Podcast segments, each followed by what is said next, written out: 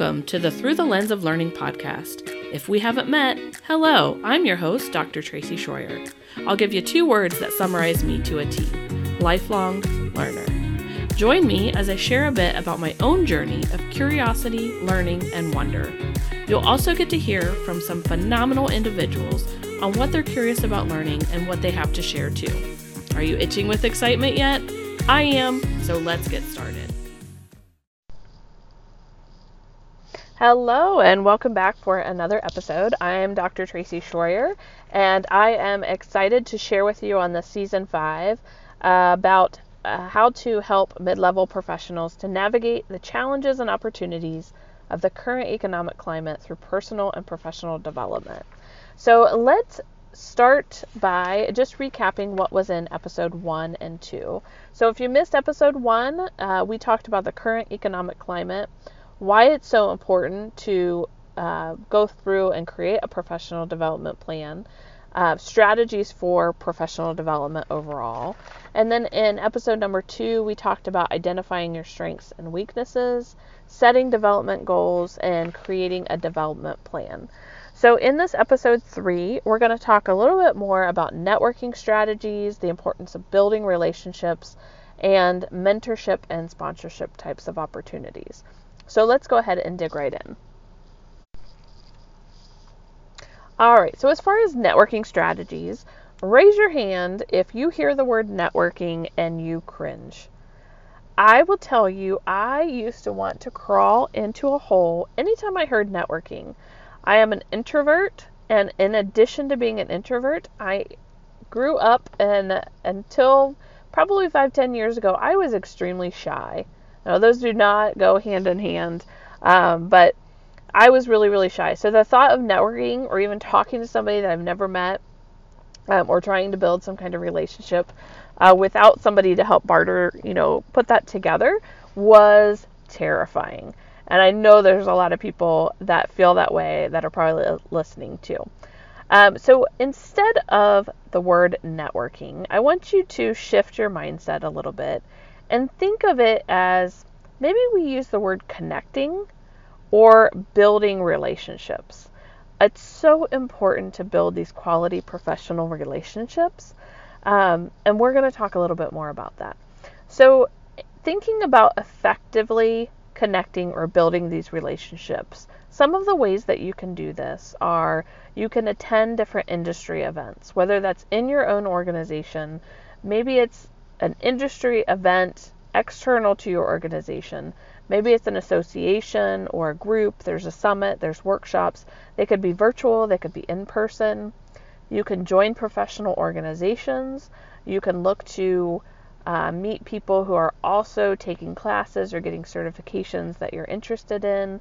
Uh, you can also connect with other people through social media platforms. So I will tell you when I first started to do more networking, one of the platforms that I leveraged the most was Twitter. So I had a VP at the time at my the company that I worked for mentioned to me about Twitter. And I was like, "Oh, I, I've had an account. I don't really get on there very much. It's kind of overwhelming." Um, but then that person, you know, encouraged me to take another chance at it. So I took a look at it, and then I realized that you could start to search these things called hashtags. So as I was doing some research for my PhD, I was putting in hashtag org change, organizational change, hashtag downsizing, hashtag layoffs, hashtag uh, professional development, different things like that.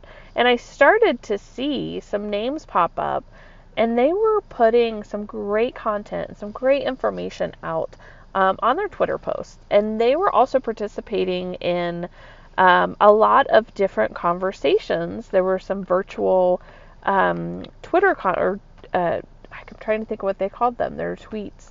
Um, so they would get on for an hour once a week, the same time, same day, and they would, you know, somebody would be the moderator, and they would say, okay, question number one they'd ask a question, and then you had to tweet uh, back with a certain hashtag in your response, and you could reply to others' tweets and things like that. So I started to interact with a lot of people that I didn't know uh, through Twitter and through those different uh, tweet events, uh, Twitter events, um, non Twitter hosted events. Um, and that led me to start to explore who people were that I was seeing outside of Twitter. I went to their websites. I looked at the organizations they were working with. I connected with them on LinkedIn. Um, some of them gave free workshops. Uh, they were part of associations or coaching groups. And so I was able to continue to expand my network um, just by starting out doing searches and somebody at work telling me, hey, Twitter is a great tool to get started in. Um, and that helped me to ease my way into figuring out how to start building those relationships as well. Um, so you may have heard the term, it all has to do with who you know. And there's still plenty of industries and organizations where this is so true. If people know you and they know the value that you can bring, they are more than likely to bring you up in a conversation if there's a role open, uh, whether it's in an association as a board member, um, speaking opportunities, or a career role. Um, so that's so important to build and nurture those relationships um, because you never know where that next opportunity be, could be coming from.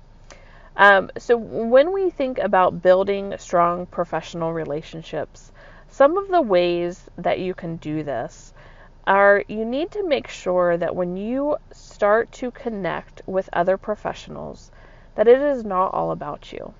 It's not all about you. Sorry, to burst your bubble, but it's not all about you. You need to make sure that you are practicing active listening, ask questions, be curious, offer to help or support people um, who you are connecting with. And you may think, and this was me years and years ago, what do I have to offer? I'm trying to connect with people who are maybe two years down the road from me or five years down the road from me. Like, what could I give them?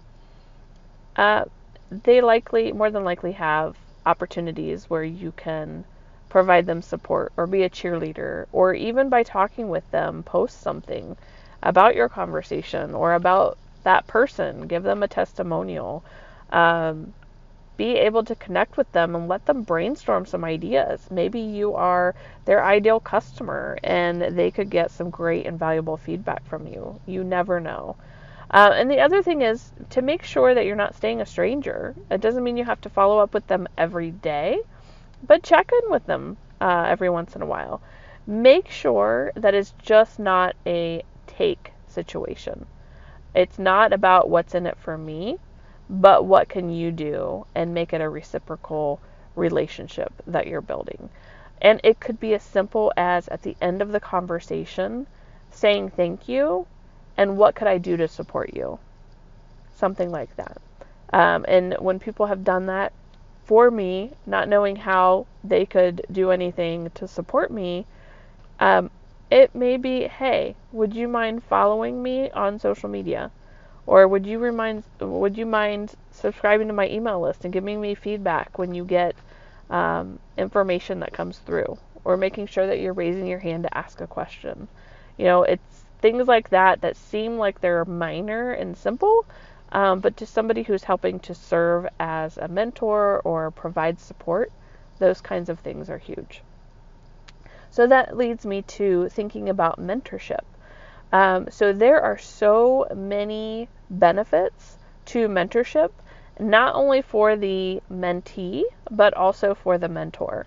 So I've had the pleasure of serving as a mentor in several um, different programs. So I did in a professional association, and it was really neat because I actually had, I think at the time it was five or six uh, women um, who were in the industrial organizational psychology industry or wanting to get into, break into a role within the industry. Um, and I was able to be a mentor across uh, the group. So that is an an option you may or may not have access to. It was nice that the association was able to uh, provide that out. And we would just have once a week, uh, we would meet and we would talk about questions they had, um, I would give them feedback or we would talk about a specific topic. Um, so it was really helpful. Uh, the other thing that you could do is if there's opportunities to have a one on one mentor. Um, so if it may be a formal mentorship program, maybe in your organization, maybe with an association, um, or it could be informal, and you could just ask somebody, "Hey, could I uh, chat with you? Would you mind being kind of a mentor for me?" And they can be short term.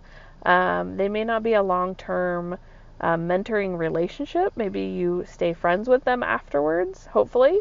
Um, but it could be more of a short term mentorship um, to help answer questions for you and give you insight um, into things um, as you're seeking uh, more information and looking to build your knowledge or your skill set. Um, so, when you go to seek a mentor, uh, you really want to make sure that mentor is going to share the same values and the goals that you have. Maybe, like I mentioned earlier, they're a few steps ahead of you, maybe they're a few years ahead of you, um, and looking to achieve those goals um, but that you do feel aligned. It's really hard if you're in some kind of mentorship program or you find somebody and the minute you start talking with them in a mentor mentee relationship and it, it's just not clicking, I would advise you to maybe hold on to one more meeting, see if that's different, if that changes. Maybe it's nerves on your part or the mentor's part. Um, but if it's still not clicking after a couple meetings, then maybe you go back to if it's somebody who is organizing the mentorship program saying, I don't know if this is the right match, and maybe get some insight as to why. Um, constructive criticism, absolutely. Um, but just don't be afraid to speak up and say if it's not working. Because if you're struggling as a mentee in a mentor mentee relationship, the mentor is probably struggling too. They may just be trying to hold out or help as much as they can. Um, but there's probably some struggle there too. So call it where you need to call it, manage your time effectively. Um, but the other thing that you need to do when you secure a mentor is be very clear about your development needs, um, talk about your expectations, um, especially for the mentor mentee relationship. If there's no baseline guidelines as to uh, who sets up the meetings, how long you meet, how often you meet, um, what do you talk about, what are the agenda items, things like that. Make sure that those are available. And I would highly, highly recommend when you go into that mentor mentee relationship that you, as a mentee, are taking the ball and making sure that you have started to map out your develop, professional development plan. And I will tell you, there are no excuses to say you don't know how to do that or you don't have that ready because you can easily go to my website www.tracyschroyerphd.com, click to get my free 5 steps to develop to create a solid professional development plan. So having that plan even if it's a like skeleton draft of the plan that is going to help spur that conversation with your mentor and you. So that's going to be so, so critical and helpful. Um, so, with that, I just want to recap. So, in today's episode, we talked about networking strategies, making sure it's not feeling icky. And again, maybe you replace the word networking with connecting or building relationships. Um, we talked about how it can be important on who you know um, and how important it is to be able to advance your career and achieve your goals by building these relationships. I have rarely, rarely seen somebody be effective and achieve uh, the career or the goals that they have without building relationships and having people in their corner cheering them on and being there to support them and for them to support those individuals as well. Um, so when something, an opportunity comes up, your name is first on their mind or it's it's in the short list um, to take on that opportunity. We also talk about mentoring. We could go on several episodes talking about mentoring, mentorship programs, things like that. Um, there's so much out there um, on the internet you can find as well. Um, so just making sure that you have your professional development plan, at least a rough draft uh, in place before you talk to that mentor so that you can share with them the pieces that you're looking to get their support from um, and their mentorship from. So, in future episodes of this podcast season, we will talk about exploring new opportunities. We're going to talk about overcoming obstacles in your development journey and how important it is to invest in yourself. So, if you haven't already, I highly encourage you to subscribe to this podcast and to join my email subscription list at www.tracyschroyerphd.com. I thank you again for listening in to this third episode of the podcast, Season 5. And stay tuned for future episodes and have a great day. This podcast is brought to you by Tracy Schroyer, PhD, LLC. Learn more about what Dr. Tracy offers at www.tracyschroyerphd.com. While you're there, sign up for the free Five Steps to Build a Solid Professional Development Plan. Don't forget to subscribe and like the Through the Lens of Learning podcast here too. Thanks again for listening and have a great day.